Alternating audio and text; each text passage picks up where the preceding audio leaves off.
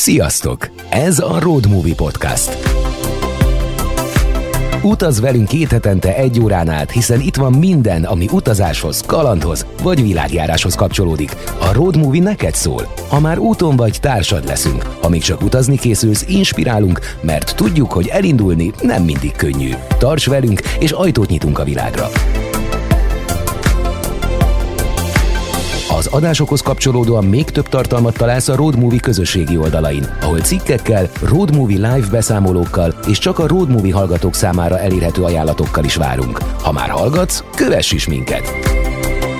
A Road Movie Podcast kiemelt támogatója, a biztonságos utazások szakértője, a Cherrisk utasbiztosítás, illetve az emlékek őrzője a CEVE, aki gondoskodik arról, hogy a Road Movie vendégeinek és műsorvezetőjének kalandjai kézzelfogható formában is életre keljenek. A mozi elindult, jegy a zsebedben, tarts velünk!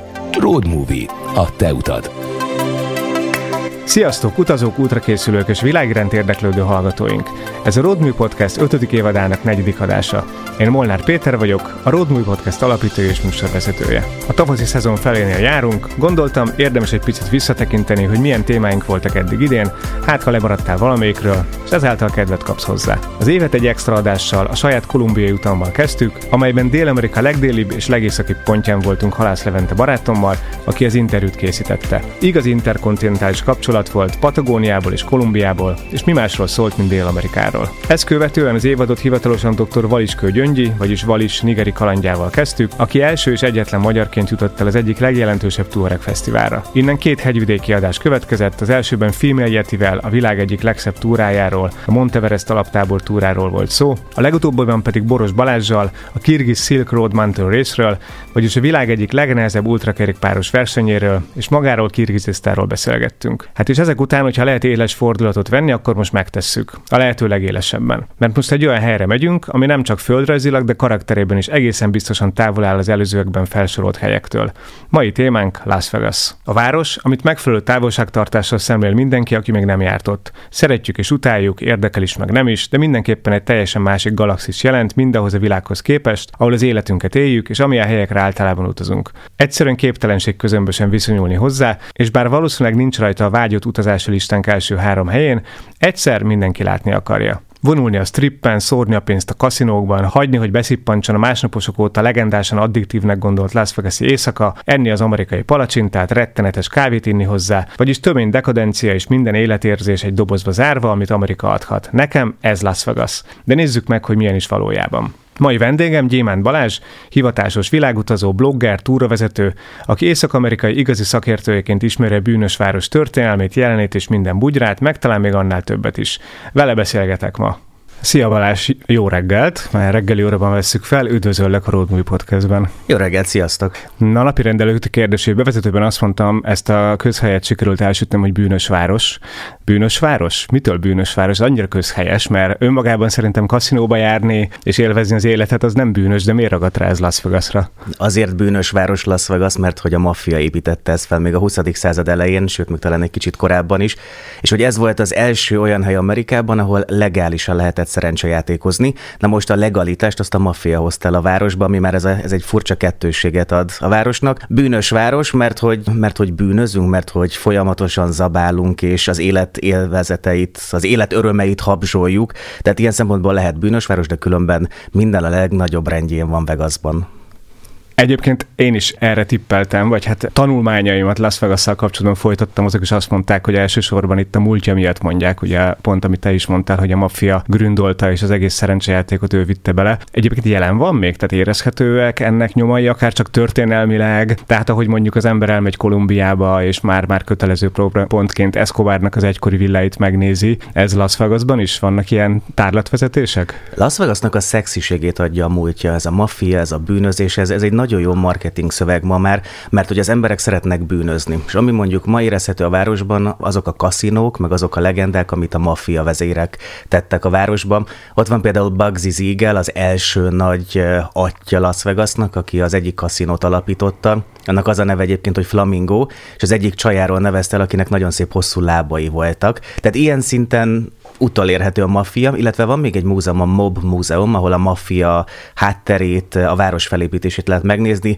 Az is nagyon izgalmas, főleg azért, mert több magyar névvel is lehet találkozni ebben wow. a múzeumban. Na és akkor egyébként pont majd ez lesz az egyik téma itt Las vegas kapcsolatban, hogy mit lehet csinálni a városban azon kívül, hogy kaszinóba járunk, töménytelen mennyiségű ételt teszünk, és az éjszakába belevetjük magunkat, de majd egy kicsit később az adás később részében visszatérünk, ugorjunk vissza az elejére, néhány szót rólad, illetve arról a tájról ugye mindenek előtt, amit kedvencként jelöltél meg, goodie bag. Soha nem hallottam még ezt a kifejezést, és nem is láttam egyébként még kipakolva ilyen táskát, de a Facebook oldalon lehetett vele találkozni. Mi ez?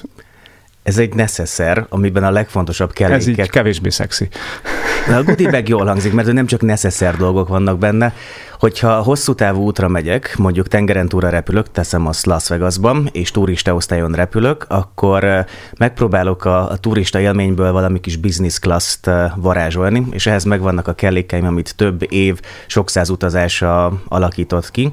És ebben a goodie bagben van minden olyan kellék, ami a, az elkövetkezendő 10-15 órára szükséges lehet nekem. Van benne egy papucs, egy ilyen szállodai papucs, hogy a cipőt le tudjam venni, de hogy ne legyen büdös ott a környéken, ezért van benne egy cipő cipőzsák, van benne egy cipős kanál, és van benne egy cipős spré, és ezek mind ilyen kis mini dolgok. Ezen kívül van benne arckrém, szemcsepp, altató, melatonin, ami segít, hogy még a hosszú utat elviseljem. Van benne egy hangtompítós fülhallgató, van benne egy ilyen nagyon spéci szemtakarós, van benne kettő vagy három felfújható párna. Csupán ennyi az én kis goodie ami minden tengeren túli útra elkísér. Egyébként Egyrészt elképesztően praktikus, bár mondjuk, hogyha valaki kis kézipodgyászról utazik, akkor mindezt belepakolni, az már a felét elfoglalja.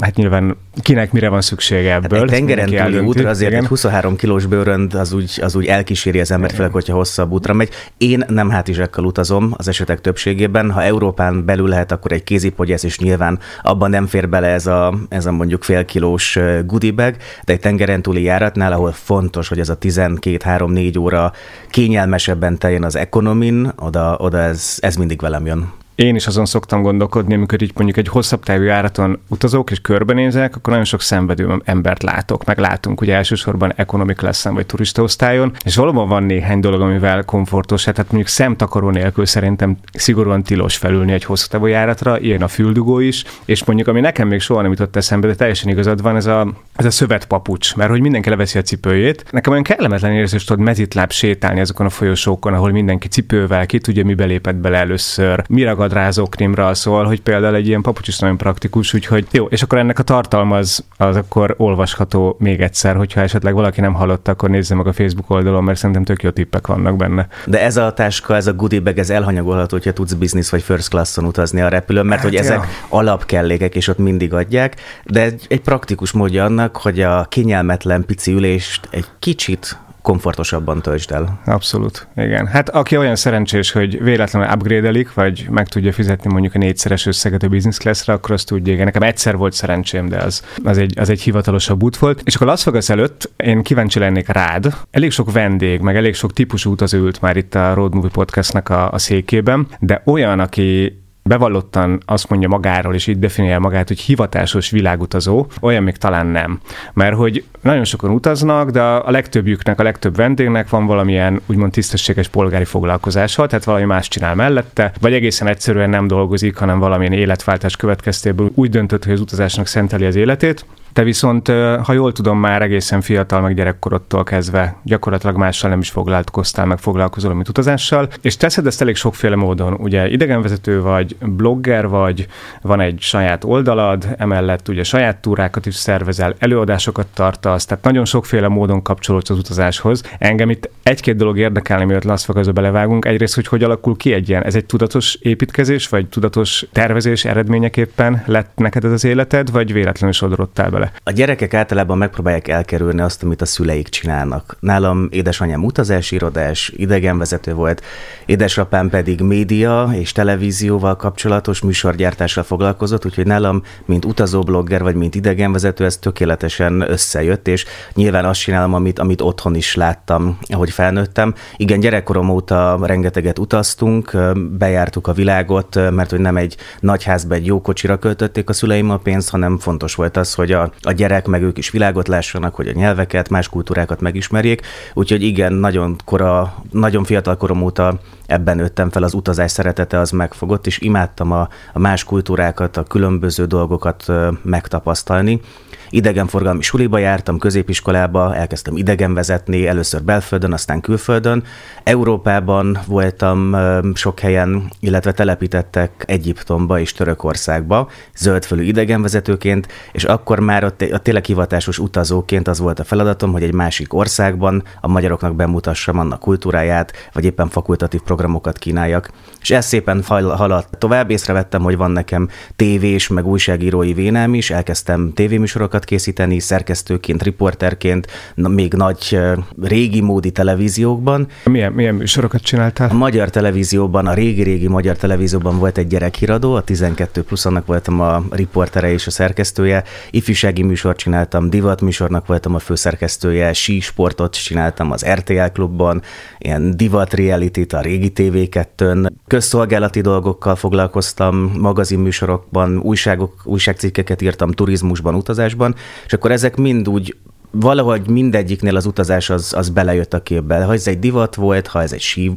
sportműsor volt, valahogy az utazás mindig belekapcsolódott, és akkor így szépen kialakult az, hogy úti filmeket kezdtem el készíteni bloggerként. Mennyire nehéz műfaj ma influencernek vagy bloggernek lenni, mert ugye nagyon vonzónak tűnik, és egyre többen vannak ebben a szakmában, vagy ebben a műfajban, hogyha lehet ezt szakmának nevezni. Én azt látom, hogy pont a volumen növekedésével válik ez egyre nehezebb kenyérré. Egyre nehezebb láthatóságot elérni, egyre nehezebb különlegesnek maradni, hogy valóban legyenek követőid, valóban vonzó legyél egy márka számára. Szerintem elég erőteljesen alakult át az elmúlt időszakban, mert nagyon sokan választották ezt a szakmát, és egyre könnyebb is lett utazni. Te hogy érzed ezt? Te ez mennyire, ugye esetleg valaki ebben gondolkodik, kérdezik, akkor mit tudunk neki mondani, mennyire nehéz kenyér ez most? Ha valaki influencer szeretne lenni, akkor az felejtse el. Tehát mi az, hogy influencernek lenni? Valamit le kell tenni az asztalra, valamiben szakértőnek kell lenni.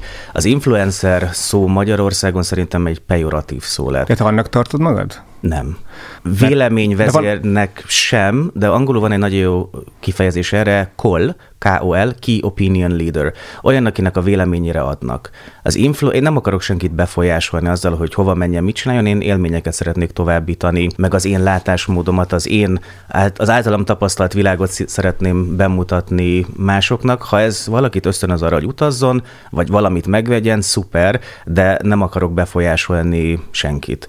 Valamilyen szinten mégis az influencert definiáltad ezzel mert igazából a key opinion leader, vagy az, hogy a te világodat, a te látásmódodat szeretnéd megmutatni, azzal akaratlanul, meg önkéntelenül is befolyásolsz, nem? Tehát ez, ha, ha ma kimondod ez... azt, hogy influencer, akkor arra gondolsz, hogy az Instagramon, meg a TikTokon mutogatnak mindenféle beauty termékeket, mindent le akarnak nyomni a torkodon, azért, mert valaki híres lett, vagy ismerté vált egy műsorban, egy tévében, vagy valami botrányosat csinált, az lehet egy celebből átalakult influencer, én sokkal jobban szeretem így az utazós témában a tartalomgyártó kifejezést, mert hogy utazunk, gyártjuk a tartalmat, írunk, beszámolunk a világ különböző pontjairól, ami persze befolyásolhat embereket, de mi influencer, mint szakma, ez olyan, az olyan furcsán hangzik. Hát régen az lett influencer, ki valamit letett az asztalra. Vagy azért, mert egy rendező volt, vagy akár politikus volt, vagy vallási vezető volt, és az ő szavára adtak az emberek. Ma, hogyha valaki azt mondja magáról az Instán, hogy én influencer vagyok, mert fizetnek nekem a cégek, hogy a sampont, a, a sminket, a cipőt bemutassam, akkor a mögött mi a tartalom? Ez nem influencer, hanem egy fantasztikusan jó marketing csatorna, akin vagy amin keresztül értékesíteni lehet dolgokat. Amennyiben organikusan tudja kapcsolni a saját üzenetéhez, meg a saját látásmódjához, a saját személyiségéhez a márkát, és a kettőnek van egy tök jó metszete, akkor, akkor ez jól tud működni. Tehát akkor influencerként hitelesen tudja képviselni a márkát, csak ebből van szerintem nagyon kevés. Tehát ez az, amivel szerintem ritkán lehet találkozni. Neked egyébként vannak, ugye egyrészt ugye idegenvezető vagy, utakat viszel, azt néztem, hogy nagyon sok követ, 13-14 ezer követőd van a Facebookon, Instagramot nem is néztem, de hogy ezt is monetizálod? Tehát vannak márkák, akiket képviselsz ezáltal, vagy akik, akik együttműködnek veled? Igen, lehet pénzt csinálni az utazó bloggerkedésből, de ezek a számok Magyarországon sem kiemelkedő számok. Tehát ez egy nagyon nis közönséget ér el, ami egyébként nagyon hasznos a, a marketingben.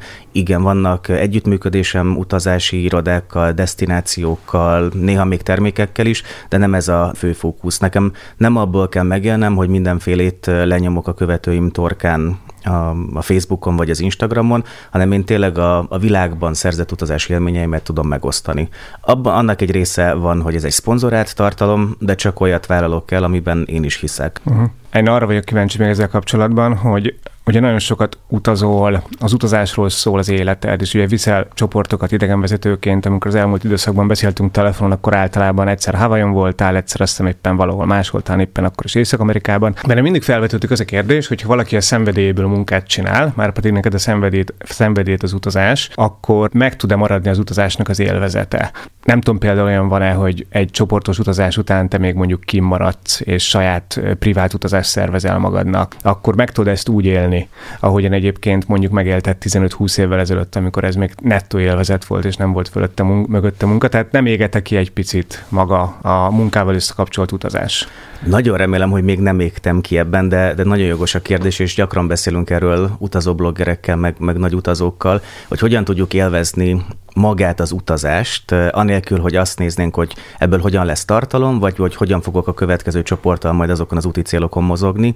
Még megvan, még nem veszett el ez az utazási vágy, ami annak is köszönhető, hogy hiába megyek vissza századjára Las Vegasba, ami nem egy kedvenc városom, de így sokadjára mindig megtalálom benne azokat az egyedi, különleges, cool dolgokat, amiket mondjuk egy háromnapos utazásnál nem tudsz felfedezni. És az, az mindig nagyon sok energiát ad, hogy, hogy valami újat tapasztalok meg. Ezek a városok célok, az úti célok folyamatosan változnak. Vagy azért, mert más évszakban látom őket, vagy mert egy új, egy új attrakció nőtt ki, és akkor az, az izgalmas, hogy azt én meg tudom nézni, fel tudom fedezni újból. Illetve, ha idegen vezetek, előfordul olyan is, hogy mondjuk egy nagy amerikai körútnál az utazási iroda lehetővé teszi, hogy nekem ne kelljen hazajönni az út végén, felteszem a csoportot a repülőre, és akkor enyém a világ, és tényleg, mint egy igazi utazó, akkor még egy-két hetet eh, mondjuk Amerikában roadtrippelek, és akkor élek, mint Marci hevesen, hm. és, és akkor így visszajön az, a, az, a, az az izgatottság, amit, eh, amit régen is éreztem. Egyedül. Tehát akkor egyedül. teljesen egyedül.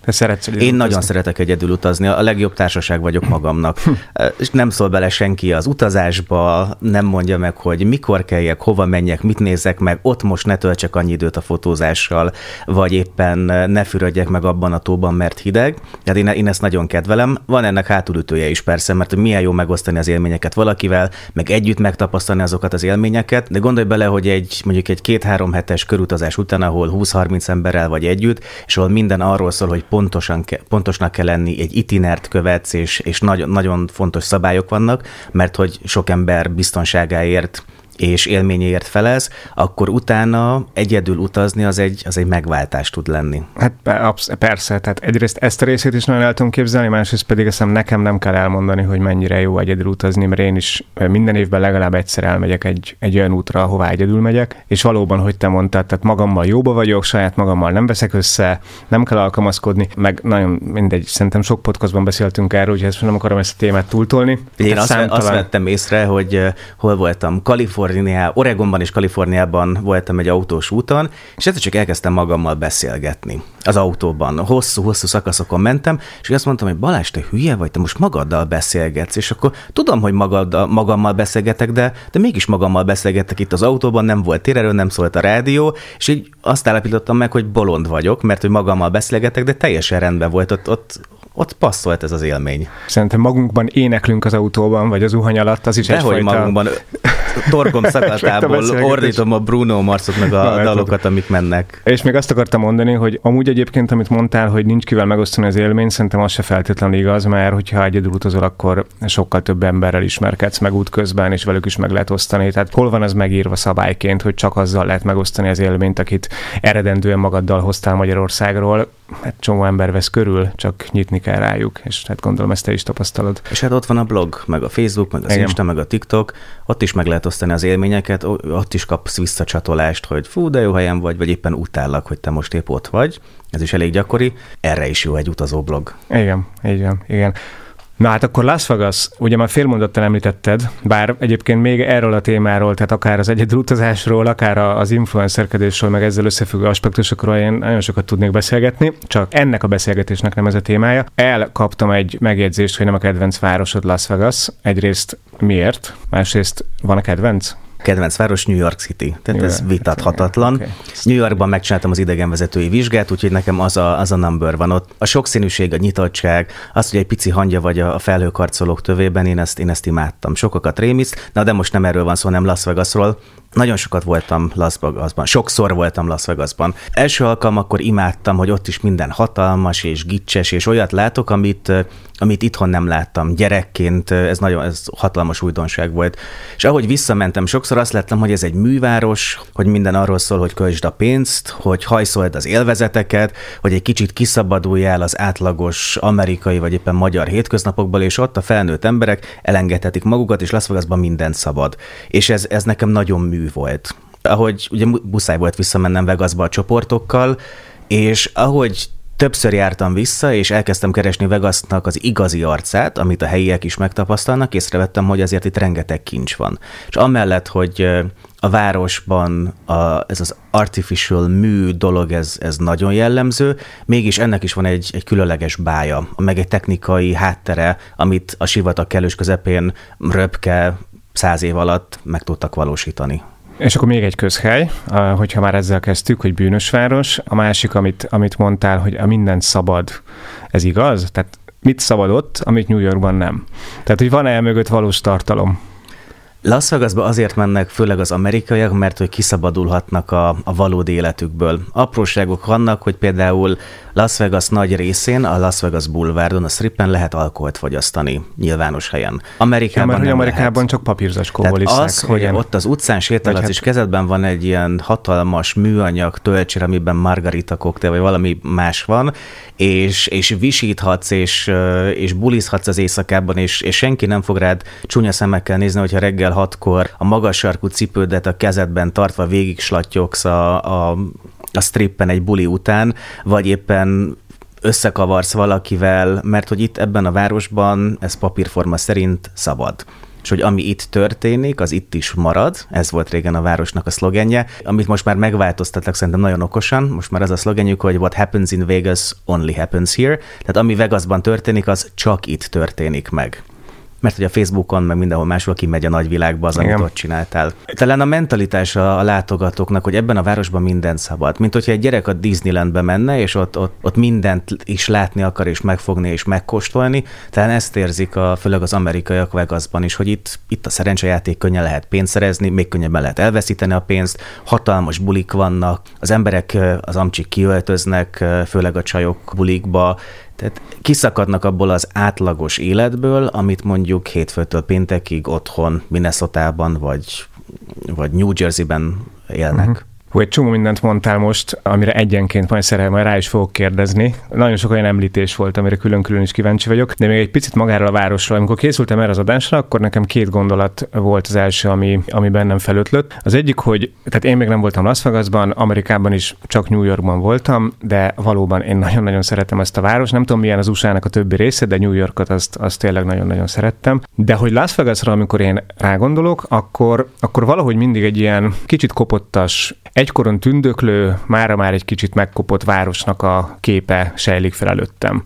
Két dolog miatt, de ez feltételezés mind a kettő az én részemről. Az egyik, hogy mondjuk 15, 20, 30, 40 évvel ezelőtt Las Vegas az egy abszolút egyedi városnak, egyedi ö, látványosságnak számított gyakorlatilag világszinten, hiszen te is mondtad, a sivatag közepén felépítettek egy várost, gyakorlatilag a semmiből, felhőkarcolókkal, fantasztikus fényekkel, ugye annak idején ugye hát a neon reklámok, meg minden egyéb, azt talán még itt debutált, ugye van is Neon Múzeum Las Vegasban, tehát egyedülállónak számított azóta azért hasonló városok nőttek ki a földből. Gondolhatunk itt Szingapúra, gondolhatunk itt Dubajra, vagy akár Hongkongra, tehát elsősorban Ázsiában és az arab világban azért nagyon sok hasonló folyamat végbe ment. Tehát Ebben a kontextusban Las Vegas már nem számít annyira különlegesnek, mint amilyen különlegesnek számított mondjuk 30-40 évvel ezelőtt, amikor Dubaj még nem is létezett, illetve létezett csak egy kicsit más formában. Ez az egyik, és akkor mindjárt mondom a másikat, de hogy ezt jól érzem? Én, én ezzel nem értek egyet, mert oké, okay, felépült egy Dubaj, ami szintén egy mesterséges csoda a sivatag kellős közepén. Még nagyobb csoda, mint Las Vegas. Valószínűleg igen, igen, mert még több pénzük van de ott nincsen szerencsejáték. Ha Ázsiát nézzük, ott van Macau, ami Macau. bizony felvette a Hongkong mellett, ami felvette a versenyt a szerencsejáték iparban, és meg is előzte Las vegas egyébként a bevételeket tekintve. Egy mini Las Vegas épült fel egyébként Macauban amit mondtál, hogy Las Vegasnak volt egy bája, egy varázsa, igen, a 20. század második felében, aztán volt egy, egy jó pár hanyatlós év, és most azt gondolom, hogy Las Vegas ismételten visszatér, és, meg tud újulni a város az új szállodákkal, a modernitással, a fenntarthatósággal, ami szintén egy furcsaság számban megy szerintem az ilyen mértékű, vagy ilyen léptékű városoknál, az új attrakciókkal, a kulturális kínálatával, a, a modern technológiák alkalmazásával, tehát azt érzem Vegasban, mint amit egyébként New Yorkban is, hogy meg tud újulni. És hogy azt, ezt a gicset, amit sokáig kerestünk, ezt a mesterséges világot, a felnőttek Disneylandjét, ez, ez most már sokkal több tartalommal töltődik meg.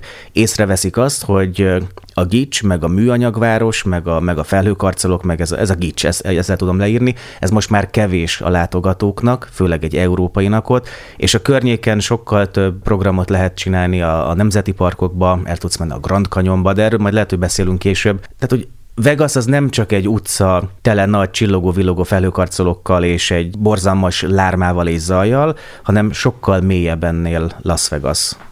Na erre megújulásra kíváncsi vagyok, meg majd egyenként rá is fogok kérdezni, de még elmondom a másik gondolatomat, ami ezzel kapcsolatban volt.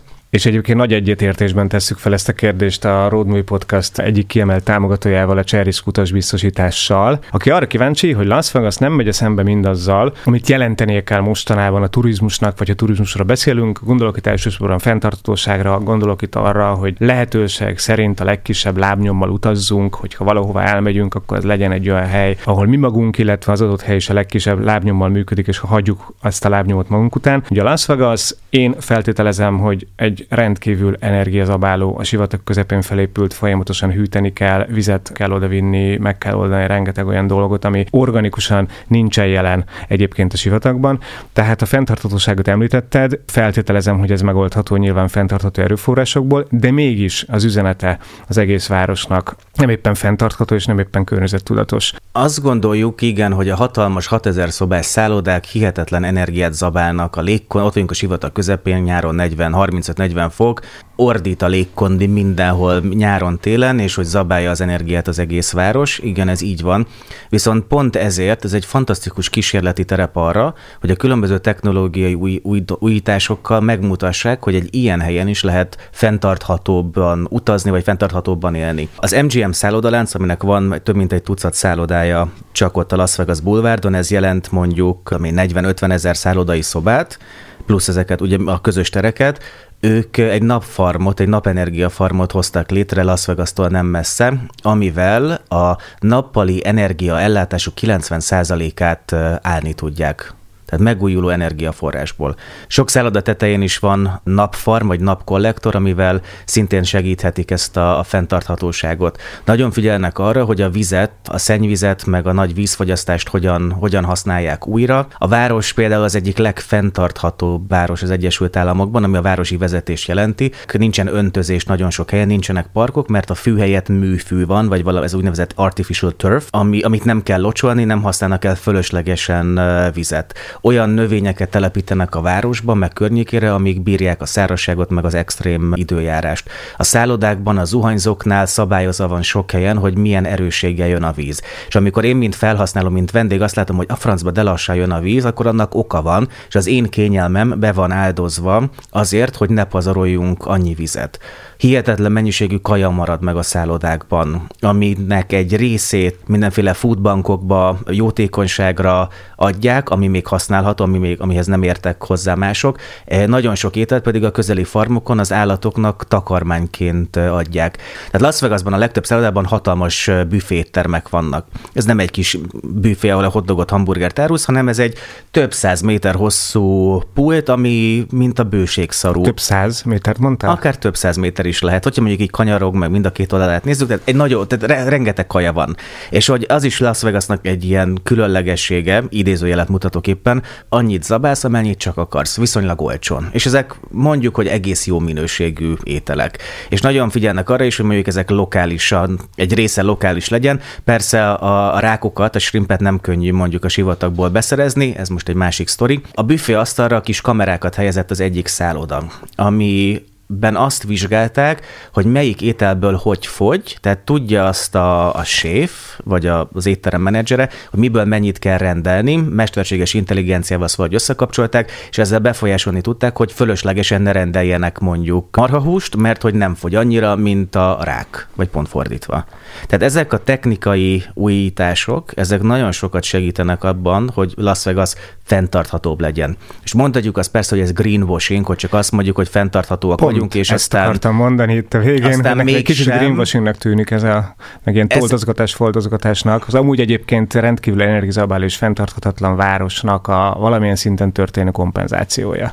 Tesznek azért, hogy, hogy változások legyenek. Tehát most, ami korábban az volt a szállodáknál, hogy a fenntarthatóság az egy, az egy ilyen szexi dolog, és hogy majd pár ember, pár utas lesz, aki a fenntarthatóság miatt dönt a szállodák mellett. Ma már a világ legnagyobb láncai szállodái vannak Vegasban, nekik most már ez nem egy marketingfogás, hanem ezt kötelességük, hogy egy élhetőbb, jobb világot teremtsenek, mert ők is tudják, hogy lehet, hogy 20-30-50 év múlva semmi nem lesz ott a környéken, egy csepp víz sem lesz Las Vegasban. Tehát, hogy ezért előre gondolkodnak, hogy ezért tenni kell. Nyilván nem tudjuk megvédeni Vegas, hiszen irgalmatlan fogyasztás van mindenben, de ami azt gondolom szállodai részről megtehető, azt, azt csinálják. És akkor itt jön velünk, itt jön szembe az, hogy mi, mint utazók, mit csinálunk. Ha már repülővel megyünk bárhova is, hogy lehet az fenntartható?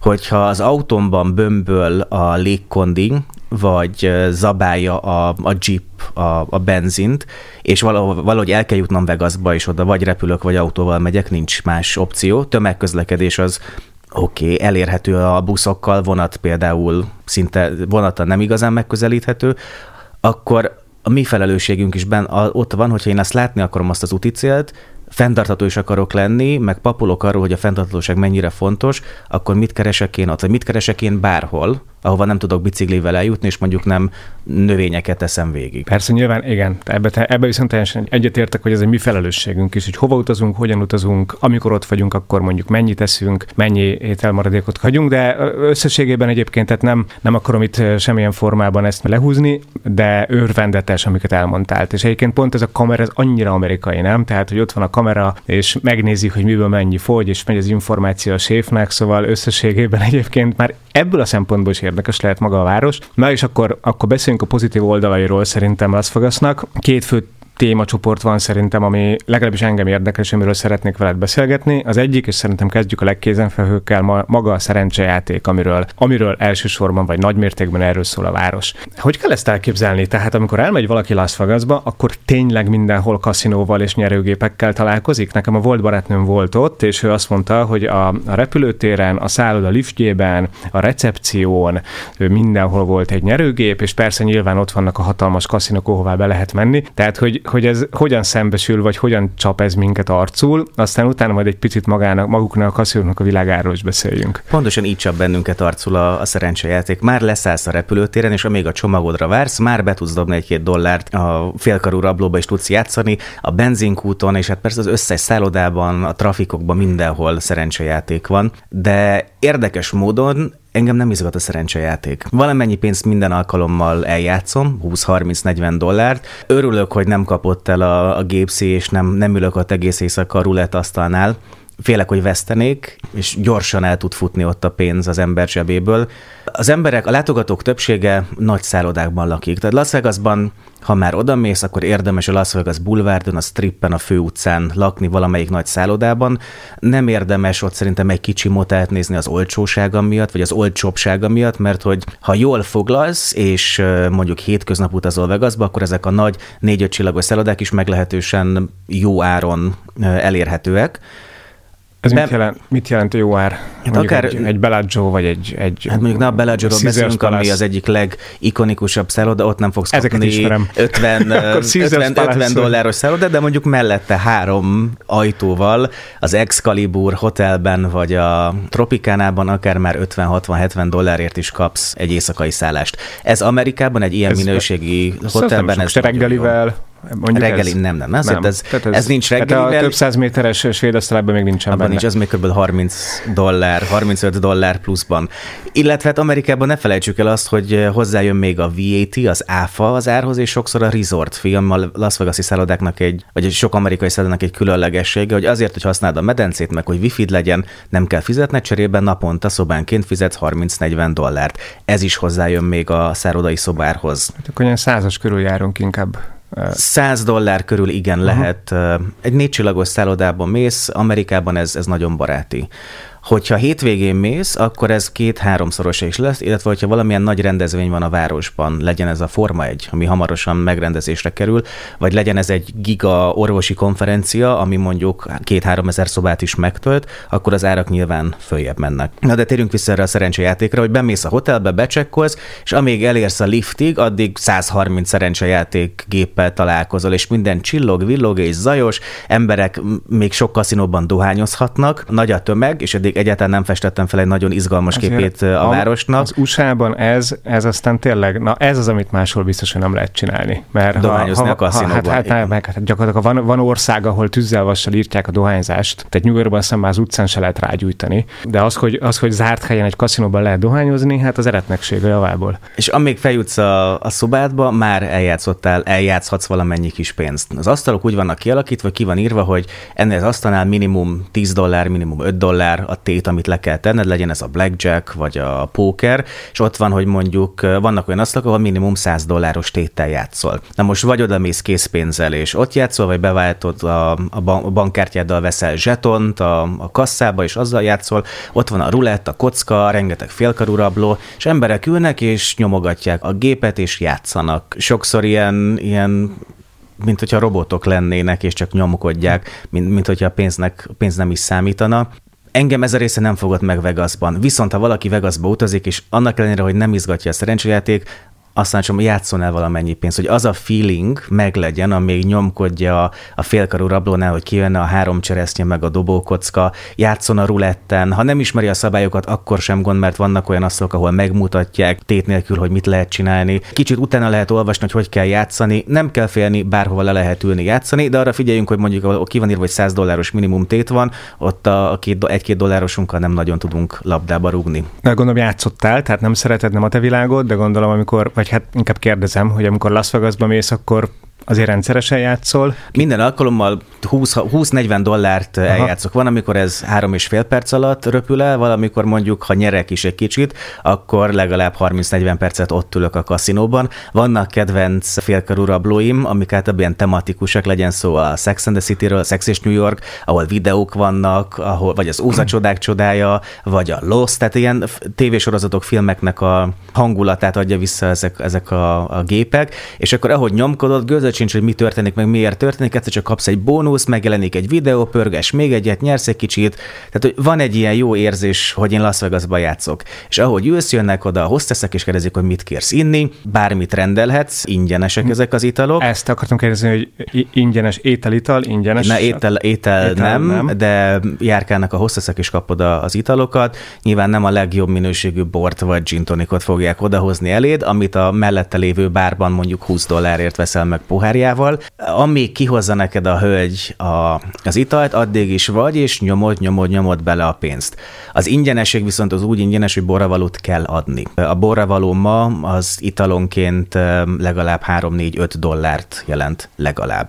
Vagy ezek a hosteszek azért dolgoznak ott, hogy ők a borravalóból élnek. És akkor egész nap a magas járnak, kelnek ott a padlószőnyegen, és borzalmas embereket szolgálnak ki, úgyhogy igen, borravalózzuk őket. Én még régen Budapesten egyszer-kétszer voltam a Tropikán a kaszinóban, és ott, ott volt szerencsém azért egy kicsit pszichológiai oldalra is dekódolni a kaszinóknak a világát. Ugye ott akkor még annak idején az étel és ital ingyen volt, tehát gyakorlatilag egész éjjel bármit ehettél, bármit ihattál. Ami nagyon vonzónak tűnik, de nyilván nem véletlenül van ez így kialakítva, hiszen minél minél többet iszol, és minél jobban korlátokat elengeded, annál többet fogsz elkölteni. Tehát ez a végén azért busásan megtérül nyilván a kaszinók üzemeltetőinek. Amit mondtál nekem, hogy eljátszani pénzt. Tehát ez törvényszerű? Tehát azt látod, meg magadon is tapasztalod, meg a, akár hogyha viszel csoportot, saját utasokat, akkor ezért általában negatív szaldóval jönnek ki a kaszinóból, mert hogy pont az addikció miatt nyertem egy picit visszaforgatom, tehát nem tudnak megállni az emberek általában?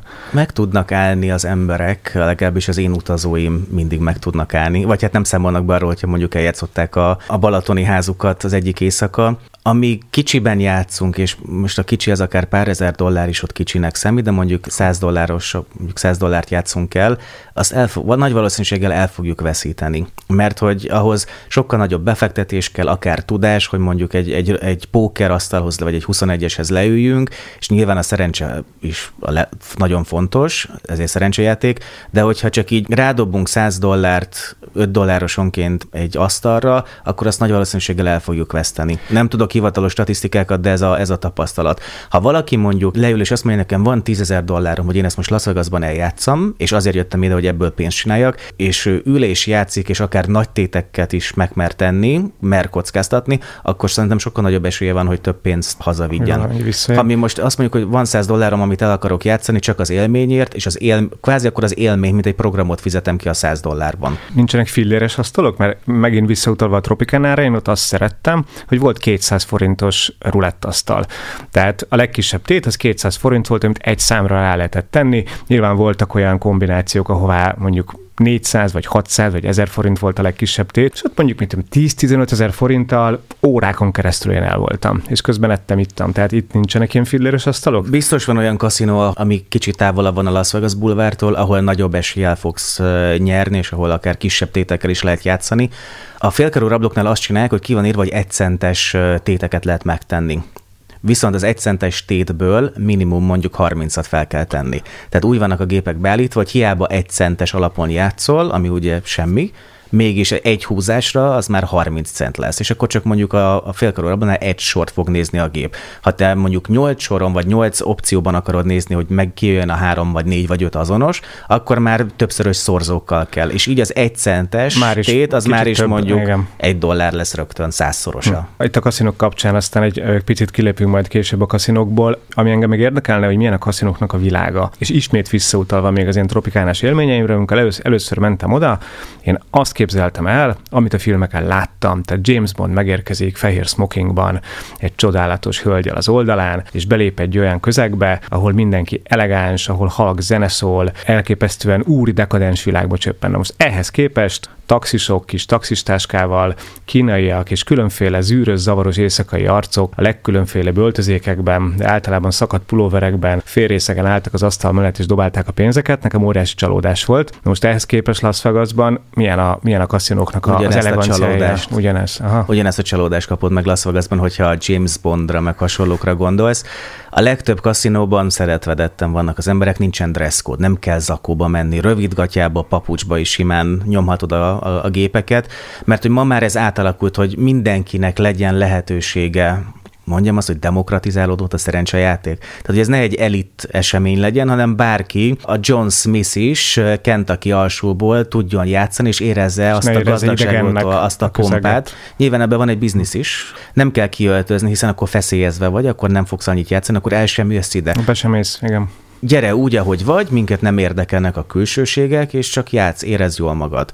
Nyilván van olyan kaszinó, mondjuk a Bellagio, ahol, ahol az emberek még ezt keresik, ezt a szépen felöltöznek, elmennek este egy, egy showra, megnéznek egy Cirque előadást, vagy egy, vagy egy revű műsort, esznek a világ egyik legjobb éttermében egy Michelin csillagos séftől, és akkor nyilván fel vannak öltözve, vagy ünneple, ünnepelnek egy házassági évfordulót, vagy valami más, leánykérés, vagy éppen összeházasodtak, ami szintén Vegas egyik, egyik izgalmas része, és akkor fel vannak öltözve, és ott dobálja a kockát anyu-apu, és akkor szépen fel van öltözve, de, de nem ez a nem ez az általános jellemző. Nem az jellemző. Jó, hát akkor, akkor ahhoz nem megyek Las Vegasba, hogy a kaszinóknak a vélt vagy keresett eleganciáját megtaláljam. A kaszinók elegánsak, gyönyörűek ezek az épületek. Igen, csak a közeg. Igen. Csillog, villog, igen, minden, meg. igen, szól a zene, meg zaj van, meg egy kicsit ugye a füst is terjed a sok-sok kaszinóban. Hatalmas tömegek mozognak, megtalálod ezt a dekadenciát, mondjuk akkor, hogyha 100-500 dolláros tétekkel játszol, és akkor már egy külön terembe visznek be, ahol, ahol prémium a élményt fogsz kapni. És akkor lépjünk ki itt a kaszinóknak a világából. Azt hiszem legalább annyira fontos, meg érdekes lehet a hallgatók számára, és erről beszélgettünk az adás előtt is, hogy ugye mi más lehet még csinálni Las Vegasban. Ugye egyszer nyilván teljesen kézenfekvő, ugye a kaszinók miatt tudom, az ember beszéltünk itt a szállodákról, vannak önmagában olyan szállodák, amit már csak a szállodáért magáért érdemes megnézni, majd erről is egy kérlek egy pár szót mondjál. De mit csinálott az ember napközben? Tehát milyen egyéb olyan általad érdekesnek vélt, vagy egy, egy átlagos turista számára érdekesnek ható programok, látványosságok vannak, ami miatt el lehet menni oda?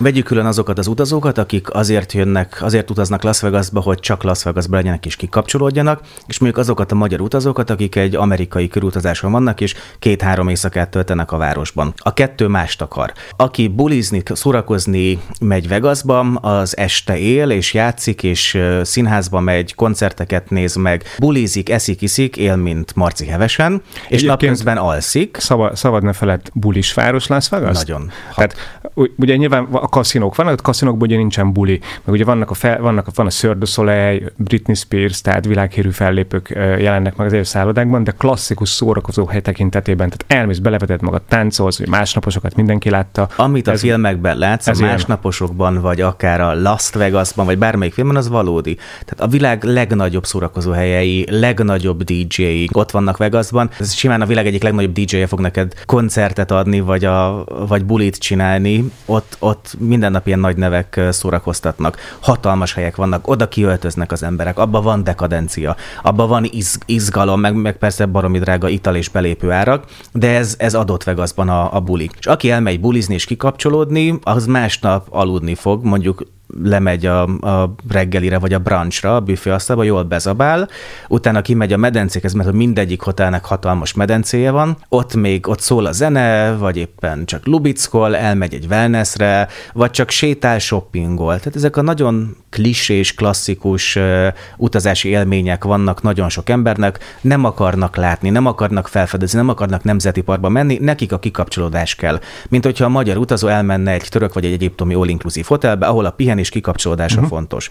El is megy egy nap ezzel, tehát ez ha egy, ha egy magyar utazón megy és látni akar, és nem azért ment, hogy, hogy csak medencézzen, meg bulizzon, meg pénzkölcsön, hanem látni is akar, akkor is rengeteg opció van Vegasban. Ha csak a szállodákat nézzük, a szállodák magukban látnivalók. Valamelyikben hullámvasút van. Mondjuk a New York-New York szállodában van egy hullámvasút, amivel szinte egész nap tudsz közlekedni, mint hogy egy sárga taxival lennél. Van óriás kerék, ahonnan azt látod, hogy Las Vegas nem is olyan kicsi, és hogy 600 ezer, több mint 600 ezer lakosa van, és hogy egy mennyire kiterjedt város a Las Vegas bulvárdon, a strippen kívül is. El tudsz menni, végig tudod nézni a szállodákat, ezek építészeti meg design szempontból nagyon izgalmasak. Botanikus kert van mondjuk a Bellagio-ban, ott van a szökőkút, ami fél óránként, negyed óránként folyamatosan valami valamilyen zenére táncol. Ezek fizetős programok? Tehát ezek, ez, amiket eddig mondtam, ezek ingyenesek, nem a, a hullámvasút az fizetős. De mondjuk de... egy Venetian, ugye csak hallgatónak mondjuk, hogy ugye Velence mintájára felépített szálloda és a környezet, oda például besétálhat. Bármelyik hotelbe besétálhatsz, hát ez, ez is egy cél. Az sok szálloda ugyanabban a kézben van,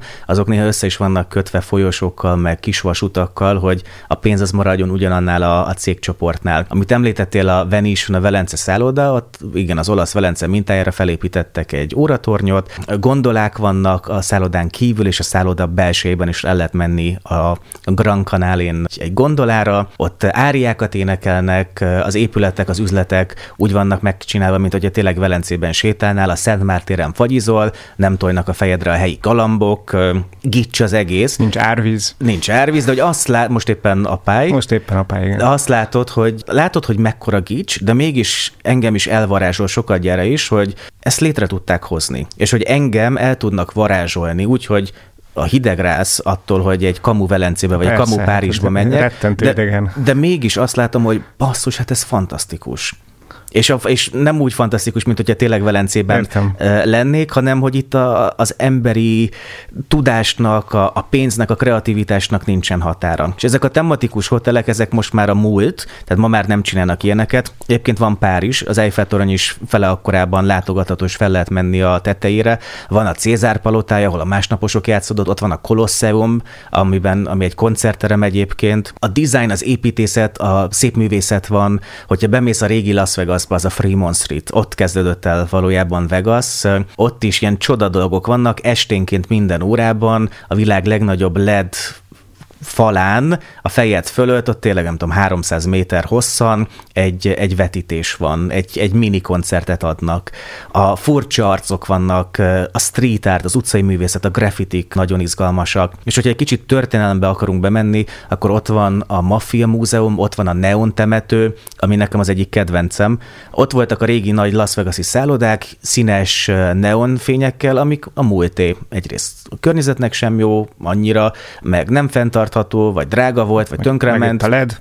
Megjelent a LED. Úgyhogy ezeket elkezdték kivágni, és akkor egy, egy szervezet össze megvásárolt ezeket, és felújította, és ma egy, egy neon temetőben találhatóak ezek, némelyik felújítva, némelyik meg olyan romosan. Hihetetlenül izgalmas. Ez Úgyhogy... érdekes. Én Budapesten is azt hiszem van ilyen. Legalábbis valakik elkezdték a régi neon reklámokat megmenteni, és valahol is A, a, a Kazinc utcában van egy, Igen, egy múzeum, ahol egy-két tábla kint van, de itt, itt több száz hm.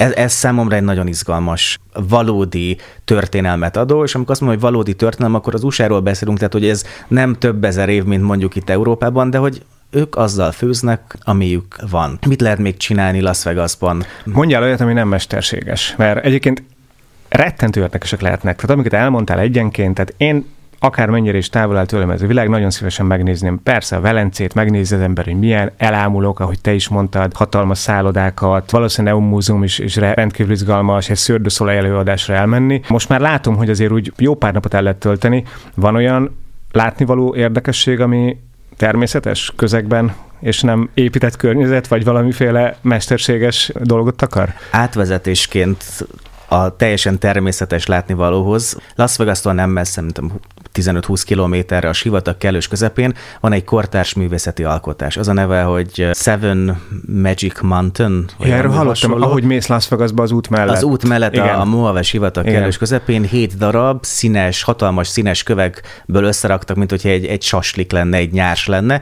Egymáson van négy-öt neonszínes, neonszínű kő, ami a sivatag közepén teljesen idegen kő, tehát természetes, de ezt egy kortárs művész alkotta meg. Az egyik hotel felkérésére, ez valahol a, a természetes, meg a mesterséges, vagy az épített örökség között van. De hogyha Las Vegas-tól egy kicsit távolabb megyünk, nem is kell kicsit távol menni, egy órá távolságra ott van a tűzvölgye, Valley of Fire. A rengeteg filmet forgattak, vöröskövek vannak, megszilárdult ősi fadarabok vannak, barlangrajzok vannak, el lehet menni túrázni, nyáron mondjuk brutál meleg van, és az mondjuk veszélyes, de egy ilyen mini csoda, természeti csodát kapsz egy óra távolságra. Ha a Grand Canyon, a világ egyik leglátványosabb természeti csodáját akarod megnézni, akkor az mondjuk két-három óra, két és fél óra autókezásról elérhető, ez a nyugati csücske a Grand Canyonnak, oda megy mindenki Las Vegas, az a legkönnyebben elérhető. Mehetsz busszal, mehetsz helikopterrel, mehetsz repülővel, és ott megkapod a világ egyik csodáját, a hatalmas szurdok völgyet, ami magában egy csoda. Ha valójában túrázni akarsz a Grand Canyonban, akkor ez például arra nem lesz megfelelő, akkor egy másik szegletéhez kell menni a Grand Canyonnak, de hogy egy kis impulzus kapjál, és hogy Las Vegas ágazból is kapjál valami természetes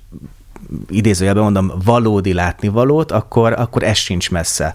De ott van a Bryce kanyon, ott van a Zion kanyon, ezek mind a világ legszebb nemzeti parkjai között vannak. Három négy óra alatt elérhetőek. Tehát Las Vegas az ott van a sivatag kellős közepén, és onnan akár csillagtúra szerűen is, vagy inkább ilyen kör, körjárással rengeteg mindent felfedezhetsz. És amíg te elmész a nemzeti parkokat felfedezni, amíg az Antilop kanyonban a színes hullámos sziklák között kalandozol, az egyik állomásod miért ne lehetne Las Vegas, ahol megpénz, és ahol megkapod ezt a mesterséges gicset, amiben szintén szintén csodákat lehet felfedezni. Amennyire azt mondtad az adás elején, hogy nem a kedvenc városod, annyira lelkesen beszélsz róla. Tehát tényleg nagyon-nagyon lelkesen beszélsz róla. Tehát azért szere- Amerikát szereted, Észak-Amerikát általában szereted, de azért Las Vegas se távol, meg sokat tudsz róla tényleg. Am- amikor azt mondom, hogy nem ez a kedvenc városomat, még az nem jelenti ezt, hogy nem szeretem Igen. a várost. Ahhoz, hogy ezt megtapasztaljam Vegasban, ahhoz az kellett, hogy nem tudom, 40-szer jártam idegenvezetőként Las Vegasban. És hogy ma már a, a gics vagy a szárodai látnivaló kevésbé hoz lázba, mint mondjuk a Nemzeti Park, ami könnyen elérhető. Nagyon érdekes dolgokat mondtál, szóval valóban sok olyan, legalábbis én most nagyon sok dolgot megtudtam, amit eddig nem tudtam Las Vegasról.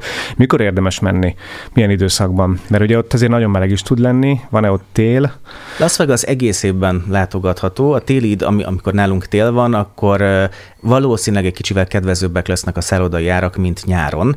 Annak ellenére, hogy a nyár nagyon meleg a sivatagban, tehát 35-40 fok simán van, viszont ez száraz meleg ami sokkal könnyebben elviselhető az emberi szervezetnek. Azt szoktam mondani, hogy olyan az időjárás Vegasban, mint amikor a sütőt kinyitod otthon a sütikészítés közben, és bedugod a fejedet, hogy, hogy puha már a, a muffin, és megcsap az a nagyon száraz meleg. Na ezt kapod Las Vegasban is napközben, de olyan sok időt nem töltesz kint egyébként, ha csak nem túrázol, de akkor meg nem nyáron érdemes menni, hanem tavasszal, ősszel, vagy akár télen is. Télen tud hideg lenni, sivatagban vagyunk, tehát kabát.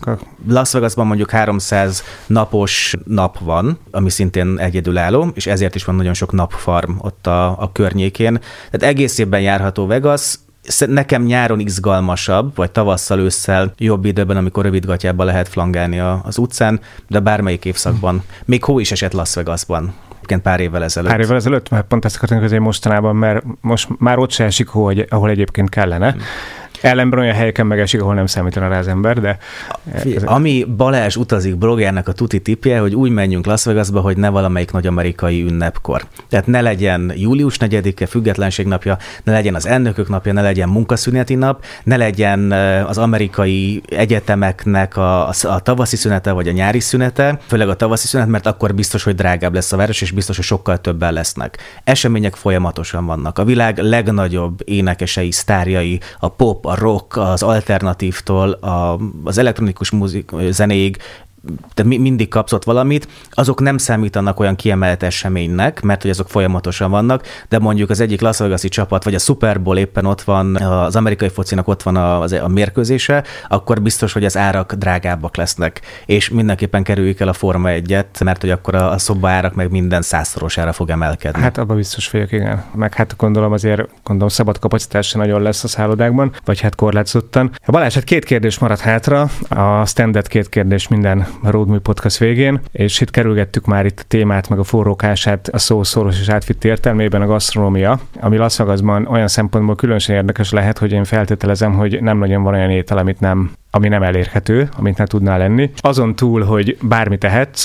mennyire lehet élvezni azt a fajta, hát azt a fajta bőséget, tehát tudod, a bőség az néha megöli a minőséget. Röviden kérdezve, milyen a milyen kínálatra, milyen ételekre számíthatunk Las Vegasban? Attól függ, hogy mennyire akarsz mélyen a zsebedbe nyúlni. A világ legnagyobb séfjei, Michelin csillagos éttermek, fantasztikus éttermek vannak Vegasban. Tele van olyan jó hamburgeres helyjel Las Vegas is, vagy még egész Amerika, ahol nem ezt a vacak minőségű burgert kapott, hanem ott mondjuk rendes, rendes, igazi hamburgert, meg normális sült krumplit is tudsz fogyasztani. Sokkal nagyobb fókusz van a minőségi ételeken most már nem csak Vegasban, hanem egész Amerikában. Ha te egy gyors éttermet akarsz akkor azt kapod, amit veszel, vagy amit választasz. Ha egy minőségétterembe akarsz menni, különleges ízeket akarsz megkóstolni, egyedi kulináris kreációkat akarsz kóstolni, akkor bármelyik szállodában éttermek garmadája áll előtted, hogy, hogy ott tegyél. Igen, mélyen a zsebedbe kell nyúlni, de hát itthon is, vagy bárhol a világban meg kell fizetned a minőségi ellátást. Las Vegasban évi több millió, tízmillió, nem tudom mennyi látogató van, ott tömegeket kell kiszolgálni. Nem fog mindenki egy 50 dolláros főételt fogyasztani, vagy mondjuk egy 120 dolláros olyan sztéket enni, ami, ami rád kacsint a, a szarvasmarha közben de megtalálod, megtalálod a, a, a jó minőséget is. Ezekben a svéd asztalos éttermekben, a büfé éttermekben is, ott is van különbség. A, az olcsóbbak, vagy a kevésbé felkapott hotelekben is van büfé, ott a minőség lehet, hogy a mennyiség rovására fog menni. Viszont mondjuk egy Caesars Palace, egy Bellagio-ban, egy Áriában, egy Mendeleyben, meg ezekben a, nem azt mondom minőségi hotelekben, de ezekben a nagyobb hotelekben, ahol egy ilyen reggeli mondjuk 50, 40-50 dollár között van, reggeli vagy brunch, vagy vacsora, mindegy, minek hívjuk, ott minőségi cucc cuccokat fogsz kapni. Ott rendes marha lesz, ott olyan steak lesz, ott olyan rákok lesznek, ott, ott a jó minőséget fogod kapni. Ha bemész az egyik hotelnek az aljába, és csak be akarsz dobni egy fánkot, nyilván édes lesz, nyilván vacak lesz, de úgy lesz vacak, hogy imádni fogod, mert hogy, mert hogy finom az, csak... Hát mert cukrot alapvetően szeretjük. Meg csak nem a legjobb is. dolgokból. Csak a kicsit másképp föltéve a kérdést, hogy ugye te nagyon sokat jársz Észak-Amerikában, De összességében te bírod, meg szereted ezt a fajta amerikai junk foodot? Tehát az, hogy a legnagyobb hamburgerek, a leghosszabb hoddogok, a legnagyobb sztékek, tudsz ebbe még élvezetet találni, tudsz ebbe még örömöt találni, vagy inkább keresed már a, a kicsit alternatívabb, egy kicsit egészségesebb ételeket, amikor arra jársz? Amit én Észak-Amerikában, főleg az USA-ban hiányolok, az a zöldség és mondjuk a finom paradicsom. Ha Kaliforniában járunk, ott, ott fantasztikus, hát az az ország éléskamrája, ott az avokádónak is olyan íze van, amit itthon az életben nem fogunk megkóstolni. Egy, egy hosszú amerikai útnál igen, kell a junk food, kell a gyorskaja, kell a hamburger, kell az, hogy megkóstolod, milyen a, a hamburger, a sajtburger az ottani Mekiben, megkóstoltad, de utána elmész egy olyan hamburgereshez, ahol, ahol meg fog szólalni az a burger, és lehet ez egy gyors étterem is. A sztékek, meg ahogy el vannak készítve, sok helyen fantasztikusak tudnak lenni, de keresem a nemzetközi konyhát Amerikában, tehát igen, nem lehet csak sült krumpliból, meg, meg szendvicsekből táplálkozni két-három héten keresztül. Isteni ázsiai éttermeket találtam szerte az országban. Olyan konyhákat kóstolhatok meg New Yorkban, Vegasban, Los Angelesben vagy San Franciscoban, amiket mondjuk itthon, itthon kevésbé és akkor be tudod járni a világot egy kis etióp, egy kis grúz, egy kis amerikai, egy kis ázsiai, egy kis tájvani konyhával, és ez mondjuk mind egy-egy sorok távolságra Igen, van. hát a New Yorkban többek között ez is nagyon jó, hogy tényleg mindent megtalálsz, és viszonylag autentikus éttermeket találsz, hiszen a bevándorlók a saját konyhájukat viszik, tehát nem, nem rossz minőségű, meg, meg, meg abszolút autentikus receptek alapján. Kedvenc ország, kedvenc régió, sok helyen jártál, Amerikáról beszéltünk most elsősorban, meg sokat jársz oda. Mi az a, az ország, vagy mi az a város, mi az a régió, ugye New Yorkot említetted, amit ajánlanál a hallgatóknak, adott esetben mint egy olyan destináció, ahol még talán egy kicsit kevesebb turistával találkozunk. Hát ha olyant ajánlanék, ami, ahova az lenne a cél, hogy ne menjenek utasok, és ne legyen, kevés, ne legyen sok turista, akkor inkább csöndben maradok, mert akkor megtartom azokat a helyeket magamnak, amik, ahol, ahol nincsen tömeg. Hárman vagyunk ebben a stúdióban, tehát... De nyilvánvalóan New York az én, az én nagy kedvencem. Viszont az utóbbi években azt tapasztaltam, hogy a, a természet, a parkok, azok sokkal többet adnak már, mint egy, mint egy épített örökség. És ami így elsőre beugrott, hogy eh, hova érdemes elmenni, és főleg mikor, az mondjuk a görög szigetek nincsen messze, elérhető, Aténba lerepülünk, fenntartható vagy nem, ezt most hagyjuk, egy kompal valamelyik kisebb szigetet látogatjuk meg, nem Santorinit, nem Mykonoszt, nem Naxos, hanem valamelyik kisebbre megyünk, legyen ez mondjuk Páros, vagy Amorgos, vagy vagy akár egy klisé sziget Hidra, ami nagyon turistás sziget Görögországban, de hogyha nem a csúcs szezonban megyünk, hanem előszezon, vagy inkább utószezonban, akkor sokkal többet ki tudunk hozni abból az úti célból. Olcsóbb is lesz, kevesebben is vannak, a helyieket is támogatjuk, és akkor itt jön egy fenntarthatósági szempont,